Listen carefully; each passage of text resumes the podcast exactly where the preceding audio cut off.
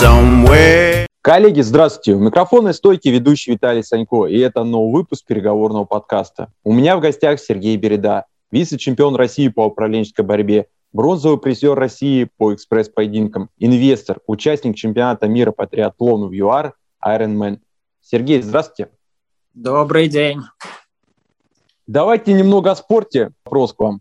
Позволить себе спортивный образ жизни может каждый или это привилегия богатых? Я думаю, что каждый, кто захочет, потому что так я в спорт основательно пришел лет в 20. В детстве мне как-то родители хотели, чтобы я стал музыкантом, и меня направляли по музыкальной линии. Мне это не нравилось, я протестовал, но спортом особо не занимался. В 20 с небольшим лет я попал в Лондон на инвестиционный форум и услышал там идею, что успешность меряется количеством свободного времени, которое ты можешь потратить на себя, и уровнем людей, которых ты можешь привлекать для решения своих вопросов.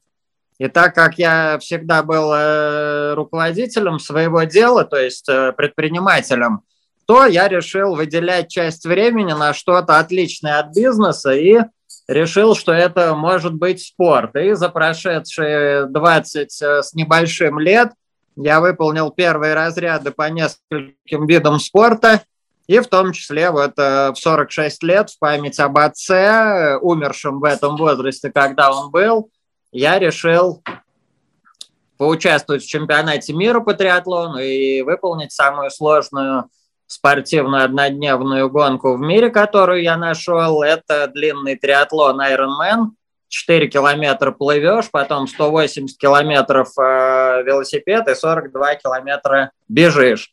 О чем я параллельно сделал YouTube-канал, где отмечал э, крупнейшие соревнования. Готовился я порядка в 12 странах к этому мероприятию. Два года занимался два раза в день и параллельно сделал ежедневник в Инстаграм – где каждый день я выкладывал э, по одному, по два видео с каждой тренировки, которых э, в день было две, и, в общем, ни одной тренировки не пропустив, за два года вот я смог э, набрать такую форму, чтобы эту гонку выполнить, а точнее за год и семь месяцев. То есть богатый или не богатый, тут, я думаю, не важно. Тут скорее целеустремленный или нет, есть мотивация или нет, цель э, есть или нет, вот про это, а не про богатство. А тренировались сами или тренера, специалисты? Тренеров было 14 человек у меня, то есть э, по разным э, направлениям я находил тренеров, а так был один тренер-координатор – Дмитрий Бригеда, триатлонист, и по каждому виду спорта были свои тренера, то есть э, очень яркие люди. Там, к примеру, по плаванию был тренер Егор Сучков, он чемпион мира по плаванию. По бегу был э, э, Шевцов, тренер. Он, ему принадлежит рекорд трассы в ЮАР ультрамарафона – и Комрадс такой есть, знаковый ультрамарафон в ЮАР, посвященный жертвам революции. А в России ему принадлежал э, некоторое время рекорд в марафонском беге, пока его один из его же учеников не побил. В общем, очень много ярких людей среди тренеров было. Это отдельная яркая история.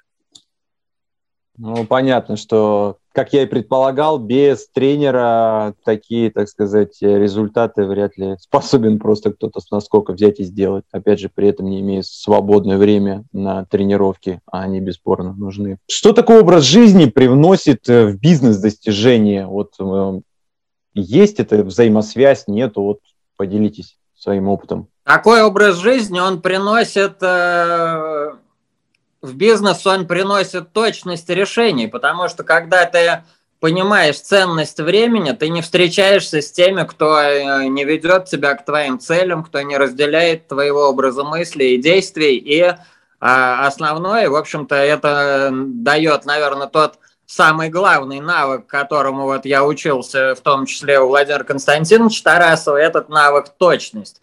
И Тут получается на уровне физического тела эта точность вырабатывается, потому что вот я там э, порядка восьми видов спорта прозанимался за эти прошедшие там 20 5 лет. И в каждом следующем виде спорта вот этого рубежа первого разряда или чуть выше спортивного я достигал быстрее просто за счет того, что уже понимаешь, что делать нужно, а чего делать не нужно. И вот эта вот точность, она же переходит и в бизнес, когда ты моментально можешь посчитать, а, к чему ведет э, тот или иной путь, и э, устраивает тебя этот вариант или не устраивает, идешь ты туда или нет. А вот, на мой взгляд, спорт помогает в этом раз, и плюс э, сама способность тащить нагрузки а, более высокого уровня, то есть, с одной стороны, это похоже, как вот батарейка у, у телефона, у айфона, смартфона – она чем мощнее, тем, в общем-то, лучше телефон работает. То же самое, я думаю, и со спортом уместная аналогия, то есть он делает твою батарейку мощнее, то есть в плане стрессоустойчивости, в плане понимания вообще задач, в плане способности проникать вглубь, я считаю, вот спорт еще в этом помогает. Тогда поделитесь, в каком году в вашей жизни появилась технология Владимира Константиновича Тарасова, что предшествовало, каким образом? Вот, в общем. Технология появилась э, в 90-х годах, то есть я тогда занимался водкой, я производил ее, и у меня были вопросы, так как у меня были точки по продаже водки, то это было сопряжено с появляющимся и проявляющимся криминалом. То есть то эту водку кто-то отнимал, то с ней какие-то там э, случались накладки. Я видел, что очень такой конфликтогенный рынок этот, э, хотя и довольно-таки, э, скажем так, изобильный деньгами. И меня стал занимать вопрос, почему одни люди более успешны, а другие менее. То есть мне тогда было 20 с небольшим лет. И я искал интуитивно. Тогда не было еще всевозможных вот тренингов, бизнес-школ, ничего этого не было. Сейчас, наверное, даже как-то странно может звучать, потому что сейчас только ленивый не обучает. Вот. И я услышал от нескольких людей, что есть такой, э, значит, человек Владимир Константинович Тарасов.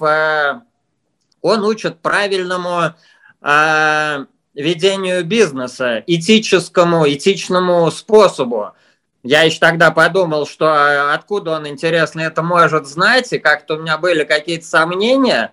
И вдруг я услышал, что он собирает, э, помимо предпринимателей, он собирает различных криминальных авторитетов и э, моделирует ситуацию, называлась это, по-моему, барокамера игра, когда несколько авторитетов собирали в комнату, и между ними задавалась какая-то выгода, то есть как будто они в камере сидят.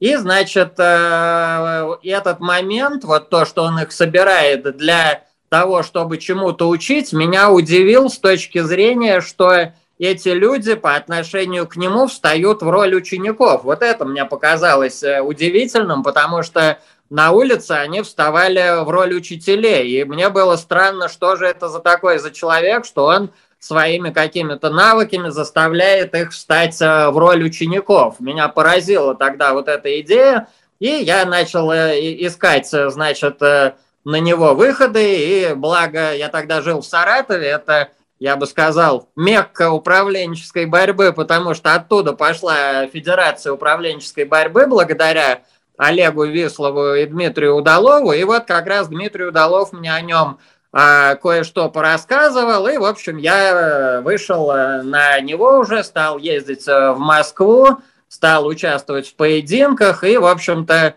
а на 25 тоже, наверное, лет. Я очень плотно занырнул в эту технологию, то есть которая помимо управленческих а, поединков дала мне, в общем-то, разнообразные навыки и знания. Мы объездили самые разные страны там, Япония, Китай, Америка, Италия, то есть, э, э, ну, Тенериф-то это вообще было как э, такое место частого, скажем, пребывания, то есть это все дало мне очень многое в жизни, то есть прежде всего, наверное, такой способ, э, спокойный философский взгляд на все происходящее, к любой информации я стал относиться как притча, может так, а может не так, э, что все нужно проверять через личный опыт, что тебя касается, и приближаться к оленю вот по технологии Владимира Константиновича.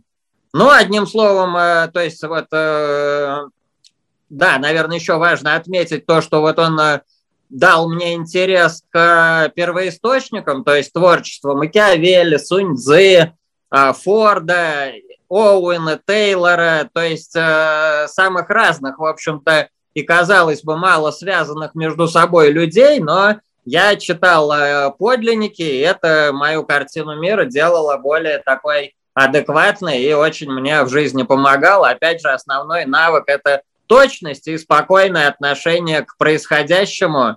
То есть мне часто по жизни приходилось участвовать в различных конфликтных ситуациях, и я видел, что я довольно-таки спокойно часто остаюсь там, где а, у людей большой стресс, и это позволяло, в общем-то, вот и консультировать на большие чеки в конфликтных ситуациях, и, в общем-то, сделало мою жизнь очень интересной, знакомство с сталинской школой менеджмента. Следующий мой вопрос будет, ну вот на контрасте вы застали бизнес в 90-е, нулевые, десятые, а вот культура переговорная, вот она меняется у нас вот в разрезе? То есть когда было проще, легче договариваться? Я, так как я полюбил переговоры благодаря Владимиру Константиновичу технологии, я очень много за этим процессом наблюдаю.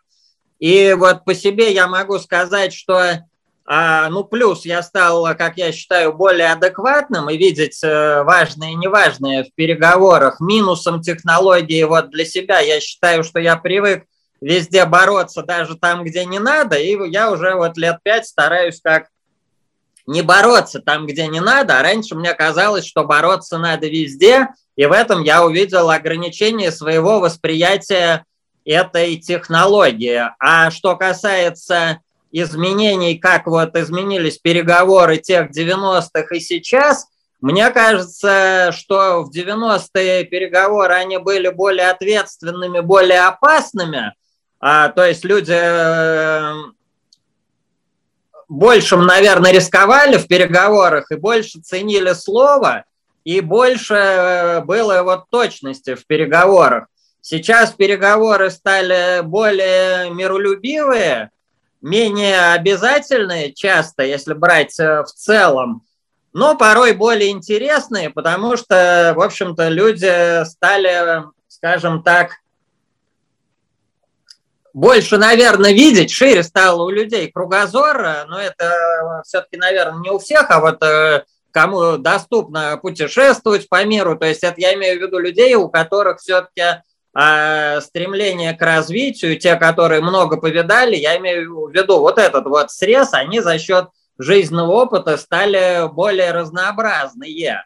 Но если, значит, э, так вот э, подытожить, я бы сказал, что раньше переговоры, они были более опасные, а сейчас они стали более миролюбивые и, может быть, даже где-то и более интересные. Вот мне как-то вот так видится.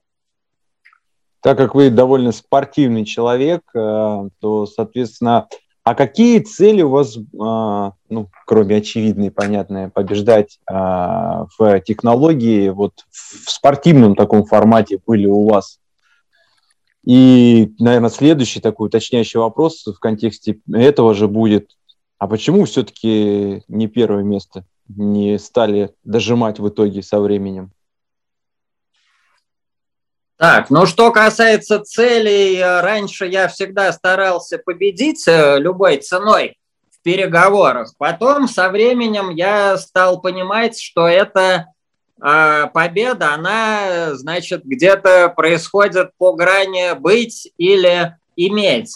И порой э, иметь э, не всегда это, в общем-то, и нужно, потому что где-то вот э, через бытие ты проживаешь э, гораздо более яркий, интересный опыт через имение. То есть вот пример этого, что можно, допустим, цветок э, красивый растет, можно его поиметь путем того, что сорвать его там, прижать к своей груди, им там любоваться, но получается этот цветок умирает, ему уже благодаря тому, что ты его поимел, он уже жить больше не будет. И другое, там с этим цветком ты, например, а, созерцаешь, как он растет, или даже если у тебя есть там куда-то, ты можешь его из поля пересадить к себе, там, к примеру, в оранжерею, но это другой способ. То есть и вот э, я стал задумываться о разных способах, о последствиях э, различных решений. И я понял, что, в общем-то, вот этот способ быть, он э, куда более интересный, менее энергозатратный, и, в общем-то, вот э, в эту сторону эволюционировало мое понимание со временем. И это что касается, вот, э, скажем так, того, как вот развивалась моя внутренняя технология ведения переговоров.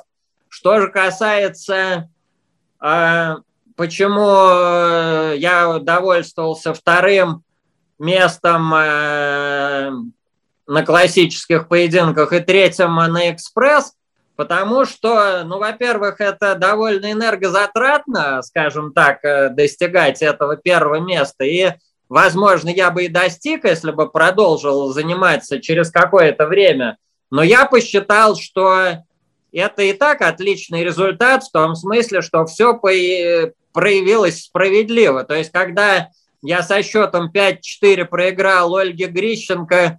А, я это в гостинице дело было. Я зашел в номер, у меня прям слезы как-то это вот такое, ну как опустошение, потому что очень сильное было напряжение эмоциональное, и тут слезы просто вот именно что спало напряжение. Потом э, я проанализировал, э, значит, наш поединок, я пришел к выводу, что э, Ольга была лучше готова, что у нее было более интересное решение, а, значит, с точки зрения сценария, поэтому я посчитал, что, в общем-то, это абсолютно справедливо, то есть, что нету здесь какой-то случайности, нету какой-то здесь, что там меня засудили или что-то, и так я подумал, что, в принципе, результаты достойные, любому человеку а, а самое главное себе, я могу сказать, что ну, я попробовал с технологией, познакомился, что я вполне уже могу а, сам проводить эти занятия. Да на тот момент я их уже проводил. Я для разных корпораций проводил сам а, тренинги, то есть для таких как Мегафон, Сбербанк. То есть меня приглашали а, тренировать переговорщиков, и всегда были хорошие отзывы об этом. То есть, э, скажем так, если переводить на спортивный язык, то мое понимание, что любой человек за где-то, если он может ежедневно заниматься, за 5-7 лет он до уровня кандидата в мастера спорта может дойти по спорту. И вот мое ощущение себя в управленческих поединках, что до этого уровня я дошел. И этот уровень, он мне вполне а, скажем так, э, достаточен для того, чтобы по жизни все это дело применять, и, в общем-то, а, большего мне не надо. Иногда мне посещали мысли вернуться, заняться, но как-то взвешивая, сколько нужно приложить к этому а, времени, усилий, интереса, я внутри себя говорил, что я отлично применяю это а, в бизнесе, получаю определенные результаты, которые меня удовлетворяют, поэтому пусть я останусь в истории управленческих поединков как первый человек э, в истории управленческой борьбы, который э, проиграл в финале женщине. И так как э, я знаю, вот изучая, значит, вообще человеческую мудрость благодаря Владимиру Константиновичу легкой подаче, что женщину мудрость не побеждает, а так или иначе мудрость это то, что накапливается, вот, я думаю, благодаря участию в поединках, то в принципе вот этот вот результат, что я проиграл женщине, у женщины выиграть, я думаю, нельзя, поэтому вполне я так все это вот с разных сторон покрутив, посчитал, что результат отличный и могу спокойно двигаться дальше. И вот сейчас оглядываясь назад, могу сказать, что послевкусие у меня приятное, никакой там пораженческой нотки я в себе не ощущаю по поводу этого ни грамма. Вот как.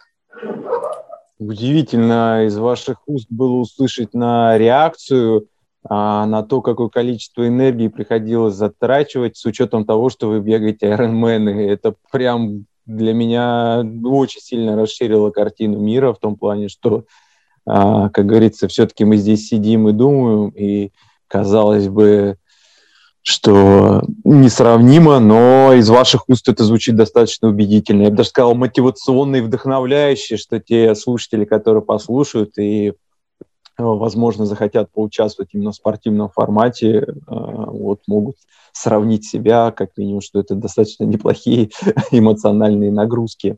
А, такой следующий вопрос к вам. А, ну вот в спорте, да, вот, например, в том же беге, который вы бегаете, то есть там, ну, как сказать, прозрачные правила, прозрачные критерии, и там никогда не возникнет вопроса, проиграл я или не проиграл. А, это прям вот очевидно. А как вам самому было участвовать вот в соревнованиях, при том, что а критериев-то однозначных нету, что очень все субъективно. Вот ваш взгляд, вот тоже как профессионала, как спортсмена, на вот эту часть технологии, насколько она вот внутри вас вложилась? То есть всегда ли всегда ли вы были, ну, всегда ли вы понимали, что да, действительно уступил или нет? Я не говорю про финал, я вот в целом вот относительно технологии. В целом относительно технологии, я считаю, что технология хорошая, самодостаточная, и при прочих равных э, ты всегда будешь э, в общем рейтинге там, где ты, собственно, и есть по, значит, вот твоим реальным а, скажем, э, физическим данным, как в спорте. Конечно, бывает, тебя засуживают, конечно, бывает, ты там проигрываешь э, как-то там неправильно. Но, на мой взгляд, это просто все такие погрешности, потому что а вот как я когда-то, вот один из трипов таких у меня был э, спортивных, я пошел заниматься шахматами уже в 40 там с небольшим лет – и я встретился с неожиданностью, что меня обыгрывают легко 5-6-летние дети, а они такие еще едкие, типа, дядя, ты дурак там, вот, ну как ты мог так пойти? И первое время меня это даже задевало, несмотря на, казалось бы, большую разницу в возрасте и в житейском-то, в общем-то, мировосприятии.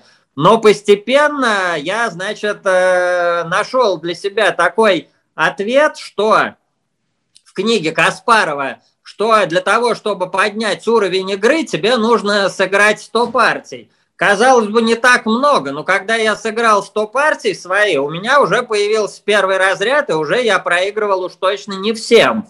И то же самое я могу сказать вот на примере а, поединков, что неважно, как ты локально в том или другом э, поединке или турнире сыграл, важно сыграть свои 100 или 1000 поединков, если ты хочешь действительно вырасти. И как говорил Владимир Константинович, чтобы вот э, понять свой уровень и а вообще вникнуть в эту технологию нужно 5 лет новичку. Я с этим полностью согласен, потому что, вот повторюсь, и по спортам я это видел, что плюс-минус первый разряд или кандидат в мастера спорта за 5 лет выполняется в среднем, среднем человеком, если он ежедневно занимается с интересом.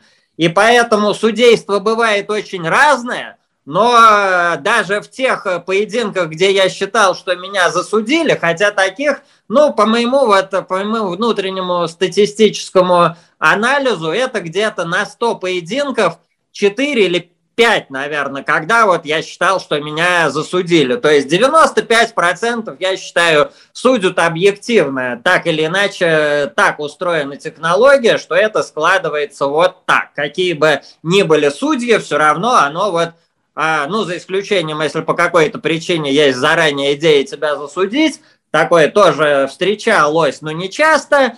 В основном, я считаю, вместе с этим, вот на 95% считаю судейство все равно объективным, как бы там ни крути. Как вот считаете, или ваша рекомендация в данном случае, идти вот спортивным путем а, в технологии, если вот участвовать в соревнованиях, э, оптимальнее с тренером или без тренера? Я считаю, что э, самый правильный путь это с тренером, то есть взять, э, попробовать с кем-то договориться из вот таких корифеев, как Константин Селянин, значит, Оксана Зибарева, Олег Вислов, это вот кто у меня прямо, Константин Смирнов, кто вот э, прямо приходит сразу на язык, это те, кто люди, кто вот, кого я помню, кто вот все время серьезно около этой технологии, значит, вот э, Виталий Пуканов, опять же, вспоминается, и, это одна сторона вопроса. То есть тренеры помогут э, придумать сценарии, помогут, значит, вот разыгрывать. И в этом смысле э, мне тренеры очень э, здорово помогали. Вот. И, значит, но я считаю не менее важным, а вот по аналогии переговоры, которые ведутся в жизни, их тоже прокручивать мысленно через вот призму вот этого вот всего а, технологии, то есть, ну, как бы придумывая себе в голове, что бы сказали эти судьи, эти, эти, как э, ты сыграл этот поединок, записывать а, прогноз на исход вот будущего своего поединка, это я имею в виду из жизни, моделируя его перед тем, как в него вступить, ну, когда идешь на какие-то жизненные переговоры. Здесь вот э, мне видится очень важно делать прогноз записывать его на бумаге и потом смотреть, что получилось, а что нет. А, то есть, насколько твой прогноз совпал с результатом, это, на мой взгляд, а, делает тебя более таким а, способным проникать, что ли, в эту переговорную ткань. То есть, вот, на мой взгляд, совмещать вот этот путь идти с э, тренером, с тем, что ты еще эту технологию регулярно применяешь в жизни, как экспресс, так и классическую, вот это, на мой взгляд, самый правильный путь. Сколько вам было самому интересно, там же в технологии ты можешь быть игроком, секундантом, это я для вас, уважаемые слушатели, поясняю, а роль судьи вам вообще была интересна как таковая или постольку поскольку? Ваш вот взгляд именно через призму себя исключительно?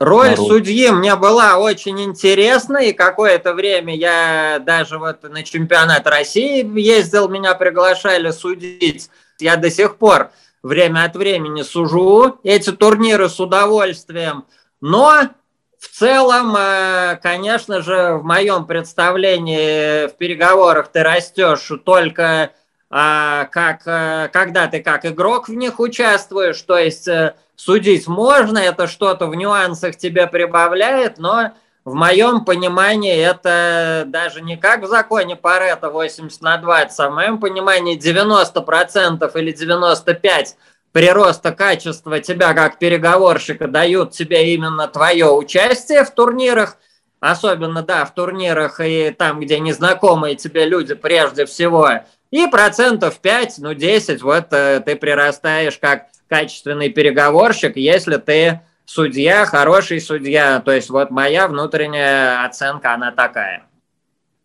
Ваш взгляд, я понимаю, что в основном ваш практический опыт был во времена, что называется, офлайна, и онлайн случился только в прошлом году. А, но вы как судья, я не знаю, как, возможно, зритель, а, именно в спортивных, соответственно, поединках в формате онлайн. Вот э, ваша точка зрения, ваше восприятие этого? Ну, мне это кажется таким нудноватым занятием. А это как вот э, почему шахматы не стали олимпийским видом спорта, потому что они а, не очень наглядные. Также, на мой взгляд, поединки не собирают больших залов, когда они происходят, потому что а это не очень наглядно, какие-то люди разговаривают, там нет экшена, а сейчас э, на него все больше идет спрос, плюс э, нужна определенная привычка э, к усилию мысленному и способности концентрироваться на происходящем, а это тоже не особо в тренде, на мой взгляд, вот этот сам навык, поэтому довольно-таки сложно и порой скучновато смотреть, на мой взгляд, онлайн-турниры, но, тем не менее, конечно, если ты в состоянии преодолеть вот эту вот мозговую лень и э, умеешь концентрироваться, конечно, пользы очень много из этого можно извлечь, на этом можно понять, как работает твоя переговорная технология, наблюдая, что делают другие люди, понять, как ты бы в той или иной ситуации сыграл, или поучаствовать и сыграть тоже. Это, наверное, самый такой э, действенный элемент, который ты можешь по отношению к себе применить, но и, конечно же, большие плюсы онлайна, то, что э, минимизация затрат на логистику, потому что я раньше колесил там по всей стране и летал и в Сингапур там и в какие-то там на Тенериф, на турниры по, значит, э, управленческой борьбе, то есть сейчас э, ты можешь полететь, нажав э, там одну кнопку на своем смартфоне, конечно, это другой уровень. И в этом смысле это здорово. И затраты не те, но все-таки для меня онлайн, есть онлайн, он такой вот, э, но все-таки это как биться в компьютерной игре и биться на ринге, на мой взгляд, разница есть. И вот она, на мой взгляд, есть вот в этом вот э, онлайн-формате. Мне очень понравилось, вы сформулировали для меня понимание. Я долго искал подход, почему это действительно не зрелищно. То есть я думал, что, возможно, если какие-то элементы шоу добавить или что-то в этом роде, ну, это действительно такая интеллектуальная вещь, и если ты не погружен как бы в контекст со стороны, к сожалению, это просто разговор двух людей. Это еще полбеды, а когда она идет обратная связь, и она не касается тебя, она вообще пролетает мимо. Я даже вам благодарен за то, что вы, наверное, невольно остановили мои дальнейшие попытки, в принципе, начинать мыслить в этом направлении. Никогда оно не станет, что называется, массовым, как того бы мне хотелось. То есть, да, спасибо, Виталий, за готовность этом... услышать, что вы очень точно подмечаете важное. Но в моем понимании, если элементы шоу вы будете добавлять, это, на мой взгляд, путь правильный, что он людей привлекает. Какие-то вот э, подарки, какая-то яркость, неожиданные сюрпризы. Я думаю, что это э, было бы хорошо, потому что даже я помню, я проводил турниры, и когда я э, делал какие-то призы, там, особенно денежные, то сразу, в общем-то, э, интерес к этому всему делу усиливался. Поэтому я думаю, что э, это все равно со счетов сбрасывать не надо, если вы хотите это дело продвигать и развивать. Вот. Сергей, искренне вам благодарен за ваше участие, что вы откликнулись мне. Уважаемые слушатели, а, если вы будете внимательно слушать, обратите внимание, что Сергей по сути, сделал мне некий подарок, он уделил мне время и, соответственно, вам в том числе э, поделился с вами пользой. Сергей, спасибо огромное. Да, Виталий, спасибо, что пригласили. Значит, вот э, в свое время Владимир Константинович пригласил э, нескольких своих учеников рассказать о том, чему они научились э, в школе, потому что учиться учатся все, но вопрос, чему ты научился, а не просто учился ты или нет. И вот есть э, у Владимира Константиновича книга «Опыт успешного применения социальных технологий Таллинской школы менеджмента в, в бизнесе и личной жизни». Там вот есть моя глава, чему я научился. То есть там опыт применения китайских стратегем, опыт применения а, пустого и твердого, то есть э, как вот э, я вышел на большие чеки э, в консультировании бизнесменов, то есть благодаря как раз вот технологии Владимира Константиновича, то есть это вот я а, предлагаю посмотреть, кому будет интересно. И хотел еще вот в заключение, что часто не слышно, как именно вот люди применяют технологию. Я хотел просто одним примером поделиться – в свое время мы, это касается экспресс-поединков, то есть мы с группой а как раз вот э, людей, занимающихся переговорами, это как раз вот там был Олег Вислов, э, Виталий Пуканов, мы как раз, Лариса Давыдова, поехали в Китай. И там была такая ситуация в чайной, значит, э, мы встретились, э, там группа олигарха одного известного прилетела на частном самолете, и, значит, мы там не спеша так разговорились, и, значит, вот мы так бурно там э, жестикулируя обсуждали э, технологию, вот поединки, и там вот э, олигарх, обратившись э, ко мне, спросил, что это вы там так э, обсуждаете, я ему рассказал о технологии.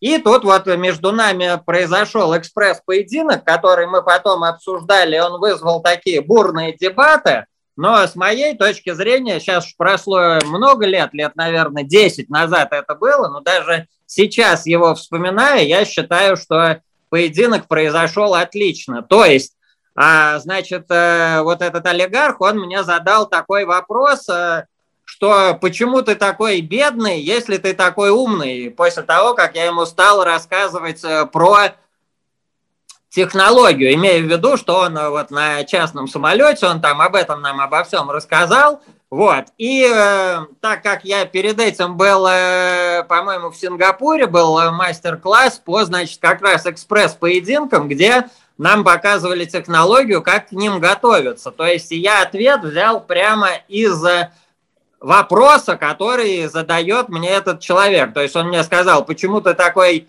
а, бедный, если ты такой умный? А я ему ответил, а почему ты такой глупый, если ты такой богатый?